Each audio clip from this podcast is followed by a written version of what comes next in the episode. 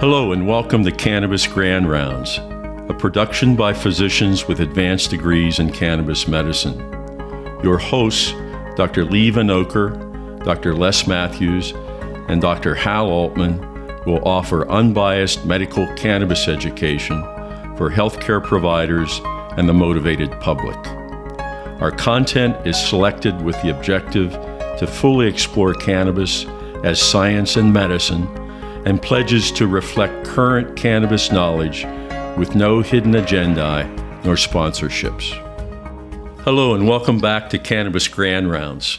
I'm your host, Dr. Hal Altman, and joining me today is Dr. Chad Johnson. Our intent is to speak a little bit about the formulation challenges that the cannabinoids present to a prescribing practitioner specifically the oral preparations, and if we have time, we're going to try to consider the transmembrane and transdermal preps as well. Dr. Chad Johnson is the co director of the University of Maryland School of Pharmacy's Masters of Science in Medical Cannabis Science and Therapeutics program. He's with us today to discuss the challenges of cannabis formulation that impact the use of medicinal cannabinoids. Traditional Western medicine prefers the oral route of administration, uh, both the prescriber as well as the patient. And oral preps, unfortunately, present significant challenges uh, when it comes to the cannabinoids because of their chemical structures and the fact that they, at least in the oral preps, are in an aqueous environment.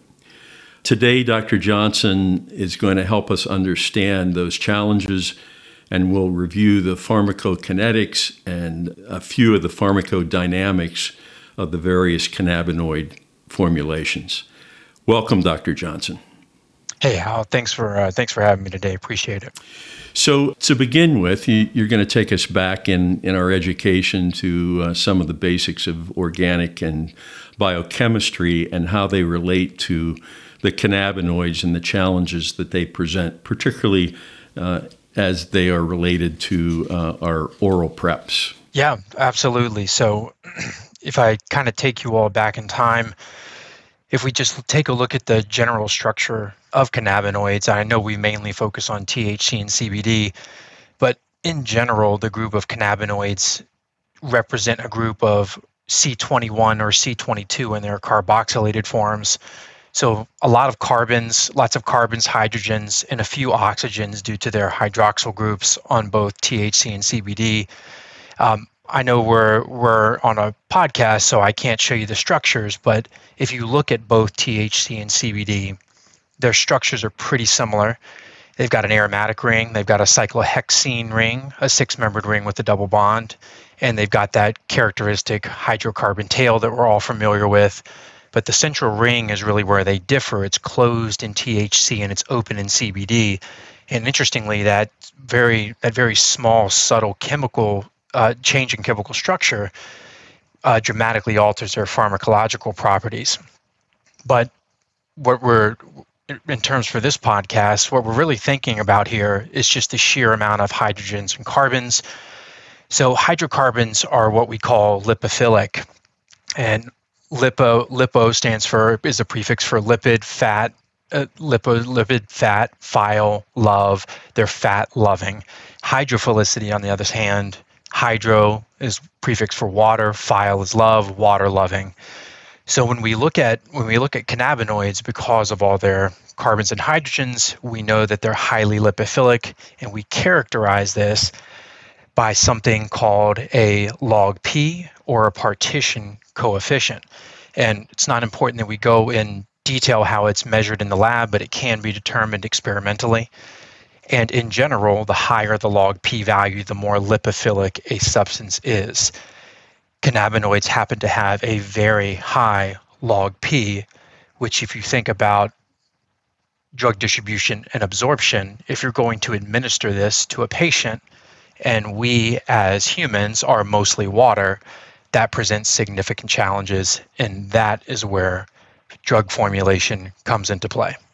So, before we get into to the challenges, there is something that is desirable about uh, these compounds being uh, lipophilic, and that is that it allows them to more easily pass the blood brain barrier. Could you speak to that for a sec? Absolutely. Yeah. So anything anything that is lipophilic and not charged, it doesn't possess a charge on the compound, is going to cross is not only going to cross the cells, uh, the cells in the body very readily and be able to bind to their respective receptors, in this case, the cannabinoid receptors, CB1 and CB2, but it also allows it to freely cross into the BB into the BBB, the blood-brain barrier, and both THC and CBD have been shown by via multiple groups and multiple researchers that both are highly absorbed and rapidly distributed throughout the entire body, including the CNS. And this is due to their lipophilic structures and their lack of a charge. Okay, so we've got these lipophilic structures that uh, we're going to put into our mouths, and they're going to be delivered to the stomach into the into an aqueous environment. What are the challenges then with absorption and bioavailability on the basis of the chemical structure? Right. So so when you when a patient first is taking an oral formulation the very first thing that comes you know as it passes through the esophagus and into the stomach the very first thing that's going to prevent you know just the drug from getting to the sites of action is that it's going to go through first pass metabolism. So right from the get-go if a patient is looking for an easily titratable formulation meaning that they can rapidly titrate the dose to the particular feeling or physiological effect that they're looking for, oral is going to present a challenge because oral does not reach Cmax or the maximum concentration at least until after anywhere from 60 to 90 minutes, for some folks, perhaps longer. Uh, and this is this can present a challenge to patients because they may be slightly impatient to get the physiological to feel the physiological effect that they're desiring and that may lead them to take more of a particular uh, edible formulation which could result in adverse uh, adverse effects. So the slow onset of action is going to be one of the challenges. Another piece another challenge that that comes along with edible or oral administration is that we need we need to ensure that the product has some sort of homo- uh, homogeneity.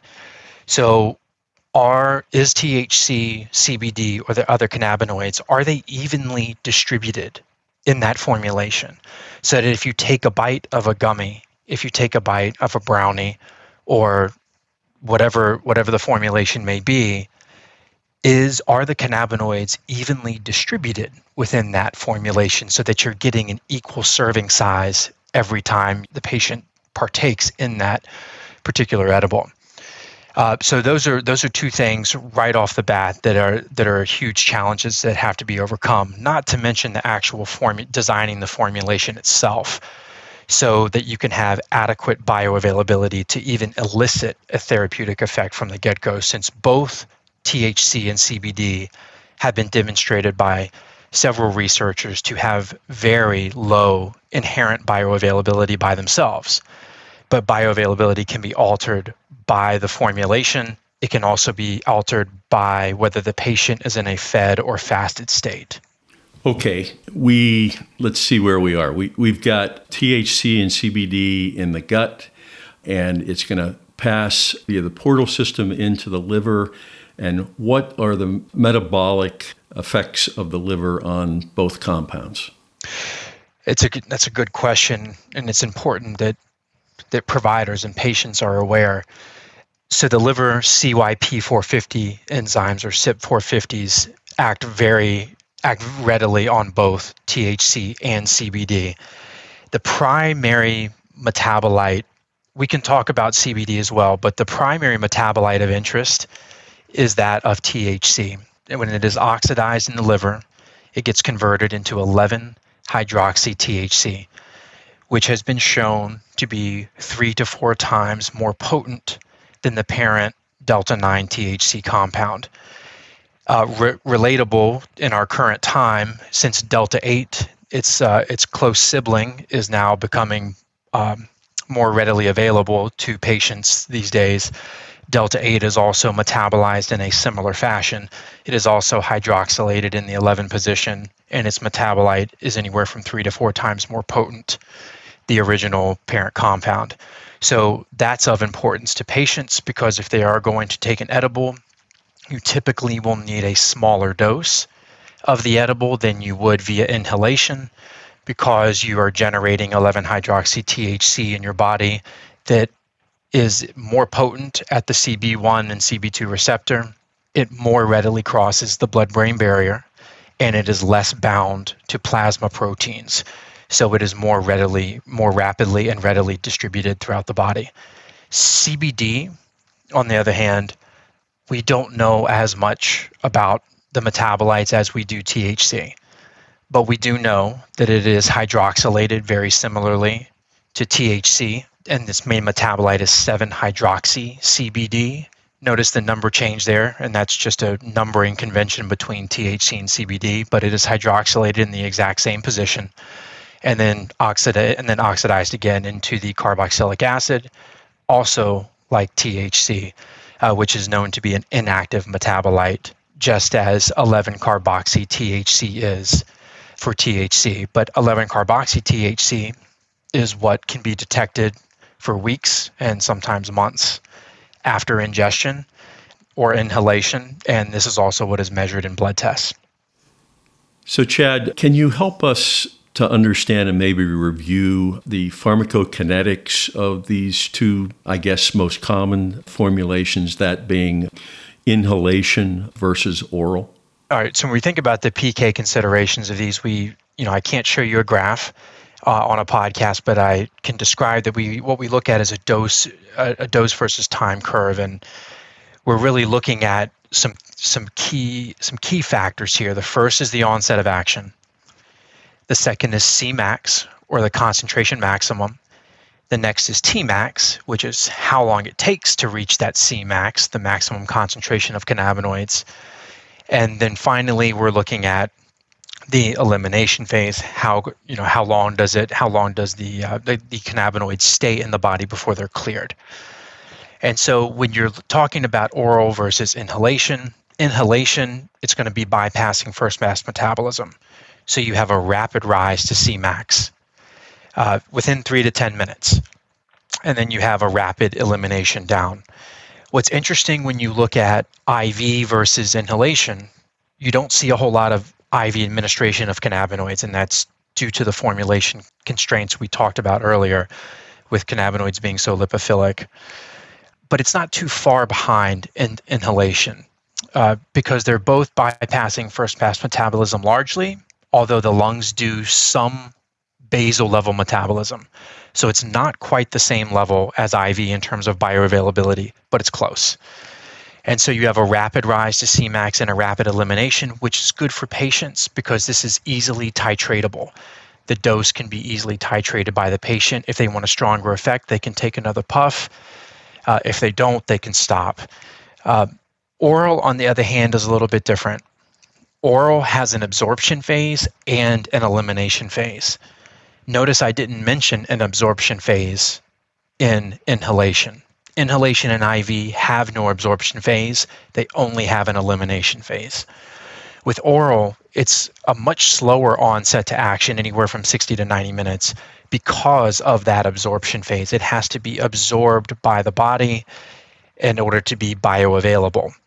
So by that time, it has already passed through the esophagus, through the stomach, through, through the stomach, the intestines, and the liver. And by the time it's gone through first pass metabolism, that is when it is bioavailable. This is 60 to 90 minutes later. And so the, the effect is dramatically delayed. The bioavailability is quite low because some of it, just some of the cannabinoids go straight to metabolism and excretion. Some get recirculated via the, via the hepatic portal vein. So the pharmacokinetics are drastically different. It's not to say that one method necessarily has an advantage over the other. Each has its advantages and disadvantages. but they they should both be taken into consideration by patients and by providers when they're thinking of a particular formulation to administer. Yeah, re- really important educational point because I, I think we've all heard of people taking an oral prep, waiting and waiting and waiting, and they figure they didn't take enough. And just as they, they take the second dose, the first uh, kicks in and they're on the floor for four hours. Very important educational point. Chad, thanks so much for, for that overview and explanation. And I think we'll wrap this up. Hope to come back and, and speak a little bit more about the specifics of oral formulation and maybe get into some transdermal and transmembrane preparations as well. Thanks so much for being with us. Thank our audience for listening, and we'll see you the next time. All information, material, and content on this podcast is for general informational and educational purposes only and is not intended as a substitute for professional and or medical advice, diagnosis and or treatment by a qualified physician or healthcare provider. No doctor-patient relationship is formed. The use of this information and any materials linked to this podcast is at the user's own risk. Cannabis Grand Rounds LLC does not offer personal health or medical advice. If you have a medical emergency, call your doctor or call 911 immediately.